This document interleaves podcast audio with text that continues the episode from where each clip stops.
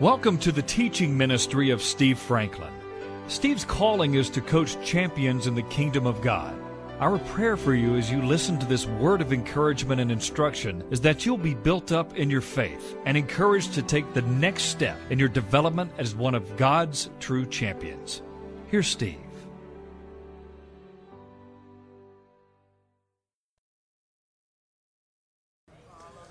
Let's turn to the book of Ephesians, please. Ephesians chapter 6. Today I'm going to begin a series. We'll see how the Lord takes this. the key to spiritual warfare victory. You got to get up, you got to stand up, and you got to get dressed. If you want to win, you are already in spiritual battle where you know it or not. That's what the enemy wants to do. He wants you to not know that you're in a warfare. He wants to keep you ignorant. He wants to, you to be negligent because you don't understand. But to win, you got to get up, you got to stand up, you got to get dressed. So let's take a look here at Ephesians chapter 6 and uh, verse 10. By the way, let me remind you that if you go down to uh, verse 12, uh, let's go there real quick. We do not wrestle against flesh and blood. How many of you know that even though it looks like it and feels like it, people are not your problem? It's the forces behind evil men and women. It's the motivating force that you can see in skin and, and uh, with clothes on, but you got to understand that in the unseen realm is where the real battle is. We do not wrestle against flesh and blood, but against principalities, powers, rulers of the darkness of this age, against spiritual host of wickedness in the heavenly places. Now, Pastor, does that mean that there are evil spirits in heaven? No. Heavenly places in Scripture is referred to in three different places. Sometimes heavenlies or heavenly places just refers to the atmosphere above the earth, where birds fly, where airplanes operate. Sometimes heavenly places talks about interstellar space, that vast realm that you're beginning to see with the new telescopes, vast realm of galaxies and all kinds of, of planets that orbit interstellar space is sometimes what's referred to as, as um, heavenly places. So understand that this is talking about the first two realms of heavenly places the atmosphere we can actually see in the atmosphere. And then there's realms where we can't see, especially with the natural eye, uh, where there's also access to demonic forces. Demons are simply angels that fell along with Lucifer in his rebellion in heaven when he tried to place his throne above the throne of Almighty God. So understand that there is a vast host of spiritual enemies that are under the command of the evil one. And remember what his, his motives are. Jesus said it, John 10 10. He comes to steal, kill, and destroy. So there is a vast host of spiritual enemy that is against you they desire to steal, kill, and destroy from you everything that is good that comes from God. So, understanding that could be a little overwhelming, could it not? Well, it could be if we don't know the truth. Let's go back now to verse 10. And by the way, the Lord never told us to be preoccupied with demons. We, we should know that they exist. We should know what their agenda is. The Bible is very clear, 1 Peter 5 8. Be sober. Don't be intoxicated by the things of this world. Be spiritually sober and on the alert so that you may resist the devil. Your adversary, the devil, seeks someone to devour. Therefore, be steadfast, resist him, firm in your faith. So we, we need to understand and be aware that there is a spiritual enemy a, who has a vast host of resources who is against us. But there's nowhere in Scripture where the Bible says that we're to ever be preoccupied trying to find a demon behind everything. The Bible does say that we're to be preoccupied with the Lord Jesus, that we are to, be, to put on the mind of Christ, that we are to constantly keep our eyes and our focus on the Lord. And when the Lord, uh, when the Lord identifies a pocket of resistance or a personality behind that resistance, then we are in the authority of the Lord with whom we should be preoccupied to speak by authority in faith to that spiritual host that has come against us. Are, are, are y'all understanding it? Many have gotten absorbed in what the devil is doing instead of being absorbed in who they are in Christ Jesus. And that is a tool of the enemy to get you preoccupied all the time with the one who is uh, come from your defeat instead of the one who's already won your victory. Finally, brethren, verse 10 be strong in the Lord. Be strong in the Lord. Notice it doesn't say be strong in your education. Be strong in what you know and who you know. Be strong in what you have. No. Be strong in the Lord. Are you in the Lord? then understand that He is your strength. And in the power of His might. There is an ongoing power, and it's the same power that was in the Lord Jesus who rests on the inside of you as the believer. His power is in you and available to you. The very resurrection power of the Lord Jesus, and the devil is no match for that. Be strong in the Lord. So, admit that you're totally, totally helpless without Him. You know, one of the best ways to not walk in pride is to admit who you are apart from the Lord. Lord, apart from you, I am nothing and I can do nothing. But thank you, Lord, that I'm not apart from you because with you and in you I can do all things. So don't just stop halfway in that confession. Amen. Be strong in the Lord and in the power. Submit to His power. It is strength to say, God, I can't do this. I, I, I, can't do this. Apart from you, I am nothing and I can do nothing. But I thank you that I am not alone. Hebrews 13 5. He himself has said, I will never leave you nor forsake you. Isaiah 41:10, I love it. Fear not, God says, for I am with you. I will strengthen you. I will help you and I will hold you by my righteous right hand. I am with you. I will hold you.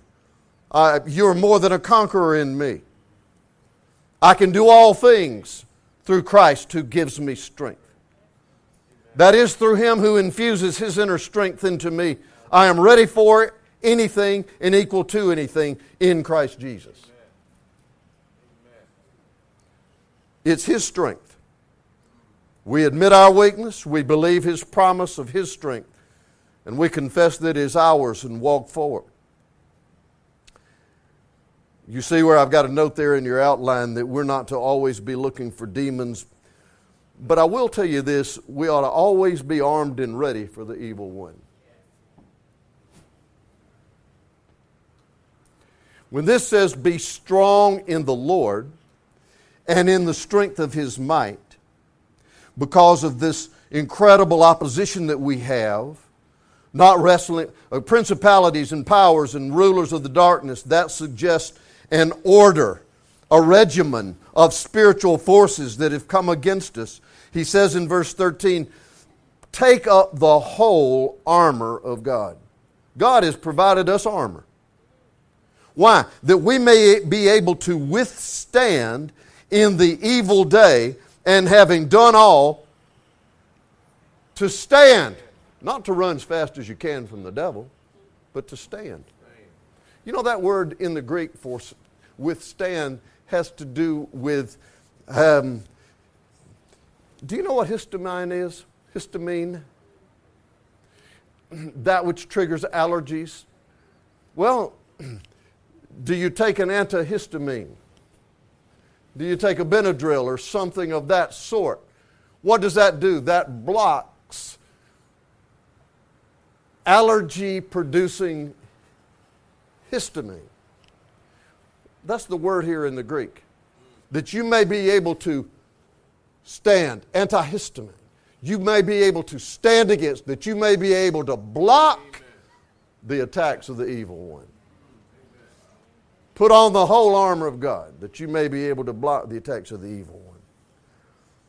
The whole armor of God. And how many of you know when you get dressed, when you take up the whole armor of God and you put on that armor, then make no mistake about it, the enemy sees that. Do you know that the surest way to defeat the devil is not to have a deliverance ministry, although that's real and it's, it's legitimate. But the best way to defeat the devil is, remember, he is not omniscient, but he is very observant. He is not omniscient, but he is very observant. And one of the best ways to keep from the enemy from succeeding in attack about you is that when he constantly sees you ready, willing, and able to engage him should he decide to attack.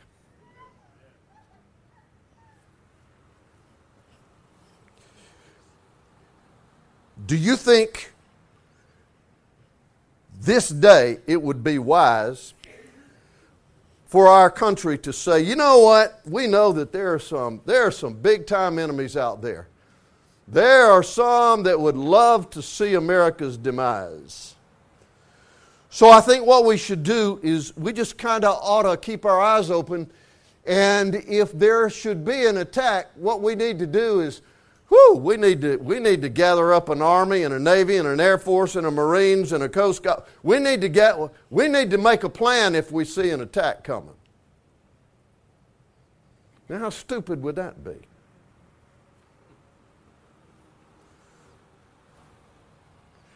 I'm talking about in the natural right now, okay? I ain't talking about in the I'm talking about in the natural right now.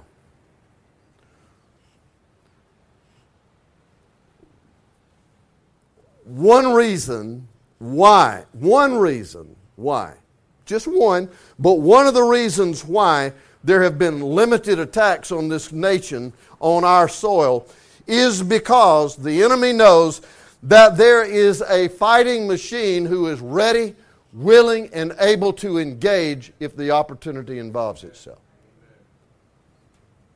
We live in a fallen world.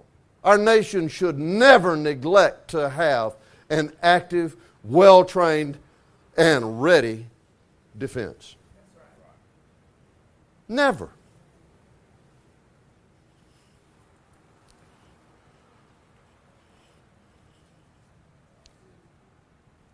you, if you want to succeed in spiritual battle, you ought to get dressed every day. You ought to get up, stand up, and get dressed. Because the major deterrent you have and the major victory piece that you have is that you're ready, willing, and able. So that the enemy knows that if I if I try to really put a hurt on him, or if I really were to try to do that, I am I am going to get engaged with the name and the authority of the one who's already won the victory, and I will not prevail. I might put a lick on them. I might be able to, to, to get a little wound in here and there, but I will not prevail.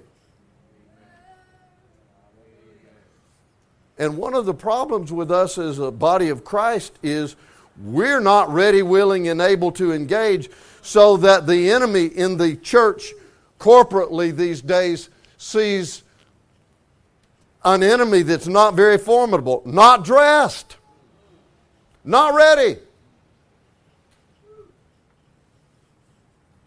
Notice what he says here. Verse 13 Take up the whole armor of God that you may be able to withstand in the evil day. And having done all, to stand. Not to run, but to stand. What is the evil day? The evil day is when it feels like all hell has broken loose against you.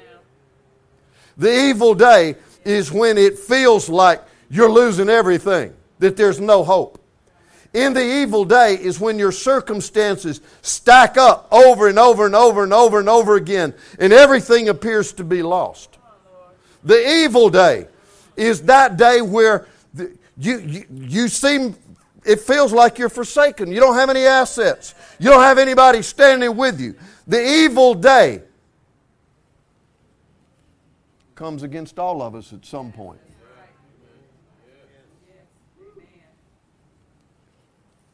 The word says that we ought to have our armor on in the evil day. We ought to be ready, standing in God's strength.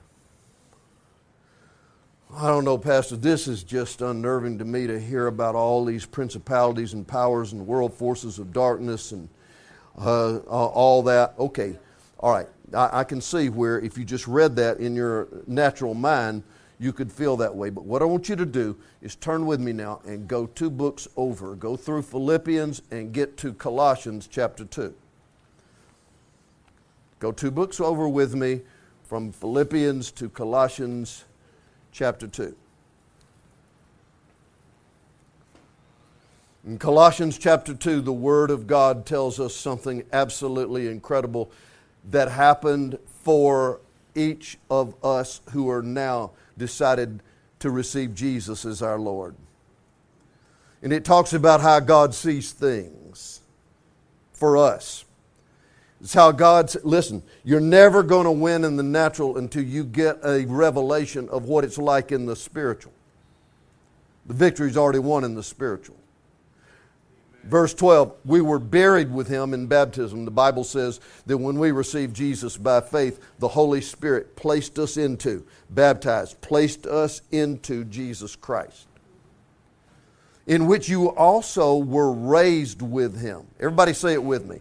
I've been buried with him into his death, crucified, but raised by faith, by God's work Notice what it says there through faith in the working of God who raised him from the dead. And you, being dead in your trespasses and the uncircumcision of your flesh, he has made alive together with him. What's this? Having forgiven you all trespasses. You know what a trespass is? It's stepping over the line onto somebody else's property. Trespass, sin, is when we step across the line of God's perfect standard of righteousness. And we operate and choose and act out of line. We get on God's. Pro- we act in an unrighteous way. It's trespassing on the character and the nature of our God. But I want you to notice what this says that when Jesus got on the cross, he took on himself every trespass that you have ever made. Verse 14, having wiped out the handwriting of requirements that was against us. There was a law of God that said there is a standard of perfect righteousness and holiness. But when Jesus went to the cross, that legal sentence that we were to die and be separated from Him, the legal sentence of our sin was wiped out. Hallelujah. Paid in full. It was like the Lord looked at us behind the bars of our own sin. And when he was raised from the dead, it's like he went to those bars and put a sign on them saying, paid in full, and opened the door. He said, Come on out.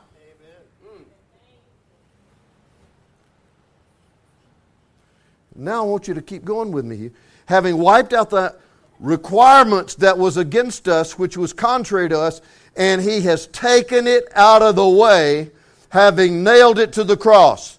All of the legality of our sin that said we don't deserve to know him, we don't deserve heaven, we don't deserve his presence, all of that was paid for.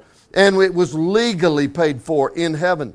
And look at verse 15 when Jesus nailed your sin to the cross, when you were raised with him by faith through the resurrection of Jesus, having disarmed principalities and powers, he made a public spectacle of them, triumphing over them in it. All of this demonic horde, all of the, of the organized enemies, um, demonic spirits that are against you, all their ammunition has been legally removed from them. They were disarmed. And not only that, he made a public display of them. What does that mean? That means when Jesus went to the cross and you were with him, when he was buried and you were there, buried to your old life, and when you were raised, you were with him. And when he ascended right through the atmosphere, out from the Mount of Olives into the heaven of heavens, when he ascended, there wasn't a single demon. There wasn't a single principality. There wasn't a power or a world force of the darkness. There was nothing that Satan could do to stop him. And he ascended right before the Father and is praying for you right now. Now that's victory. You need to understand that before you start focusing on all the principalities and powers and world forces of the darkness, that their legal rights over you have been removed by the Lord Jesus Christ. So, what's my part? The part of the church, the body of Christ, is not to win the victory, it's already won. It's to enforce the victory that's already won. That is to stand up in it and on it and say, You are defeated in Jesus' name. This will not prevail.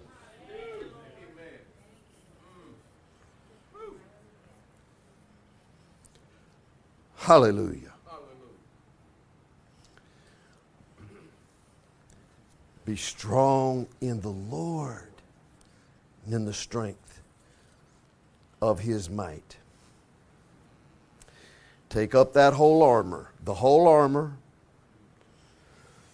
And I'm going to give you one piece here right now, verse 14. Put on the waist belt of truth. You see, Paul wrote this from Roman prison. He saw Roman soldiers every day of his life. And the Roman soldiers, uh, boy, they, they were well equipped for battle. The only thing I don't like about this one is the, these were not battle shoes. You don't have open toed shoes if you're in battle. Study indicates that the battle shoes, when they were engaged in battle, uh, were made out of steel. But there is a piece of armor here is called a waist belt. It goes all the way around, just like a belt. So you can, you can look at verse 14 and you can say uh, that was a, a, a large, sturdy belt. It's called the belt of truth. Uh, why would the belt of truth be the first piece of armor mentioned for a battle soldier? Why would that be? When you study about what a Roman soldier was dressed like, you would understand that a lot of times it was the waist belt where the, the, the sword was clipped onto that belt. And in one place, a, a shield was, was clipped onto that belt uh, on the other side. But don't forget anatomy and physiology. Don't, do you hear all these people that constantly say, your, your core is the key? Your core is the key. Is that, is that right? Greatest athlete we'll ever see in this church. Your core is the key. It's where you get your ability to stand, it's your leverage. It's how you get yourself in position and stay in position when you're knocked around. Your core is the key. The key to all this weaponry is the waist belt of truth. It's the truth. How did God define the truth? John 17, 17, Jesus' prayer for you. Sanctify them. Father, set them apart in the truth. Thy word is truth. So if it if it doesn't line up with thy word, then I'm going to say it's not the truth for me.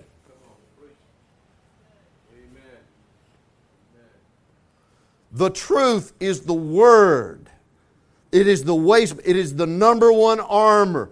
How are we treating the Word of God as far as their, our personal armor?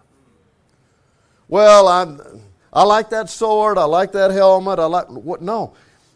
All that's good and it's necessary, but the first thing you got to do is put your belt on. The waist belt of truth the Word of God. Without it, I lose my stance. Without it, I get pushed over easily. It's the key to my leverage and my balance. My core is the key. And I close with this John 8 31 and 32. Jesus said it like this If you abide in my word, then you're truly my disciple. And you'll know the truth and the truth will set you free. Our first defense against the evil one and his methods, the deceiver, the wiles of the devil, the carefully thought out methods, is to put on the waist belt of truth. Whatever it takes for you on a daily basis, whether it's reading a passage of Scripture, whether it's on your iPhone, whether it's in a book, whether you're listening to someone preach or teach. Get that word, the word of truth, on the inside of you. When you're listening to others, make sure it's a, a steady and reputable word from a steady and faithful source that lines up with the Word of God. Jude says that the Word of God, the Scriptures, were once and for all given.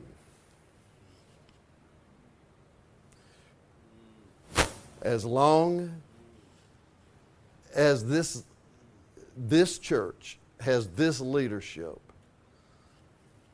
the Word of God will be the standard.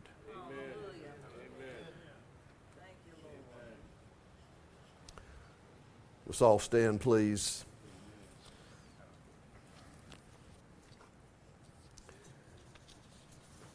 I want to say again the best defense that you have is for the enemy to see and know that you're ready. You're willing and you are able to engage and defend at all times. Ready, willing, and able to defend and engage at all times.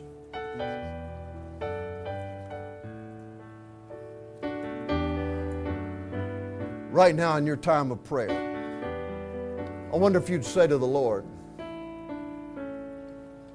Lord, I've gotten distracted. I haven't been as faithful as I need to be to stand in your strength. But depending on my own self, I recognize that I am no match for spiritual warfare by myself. I recognize from this word today that I got to get up. I got to stand my ground. I've got to get dressed in the armor of God. And I say to you, Lord, by the grace that you give me, I can and I will do it.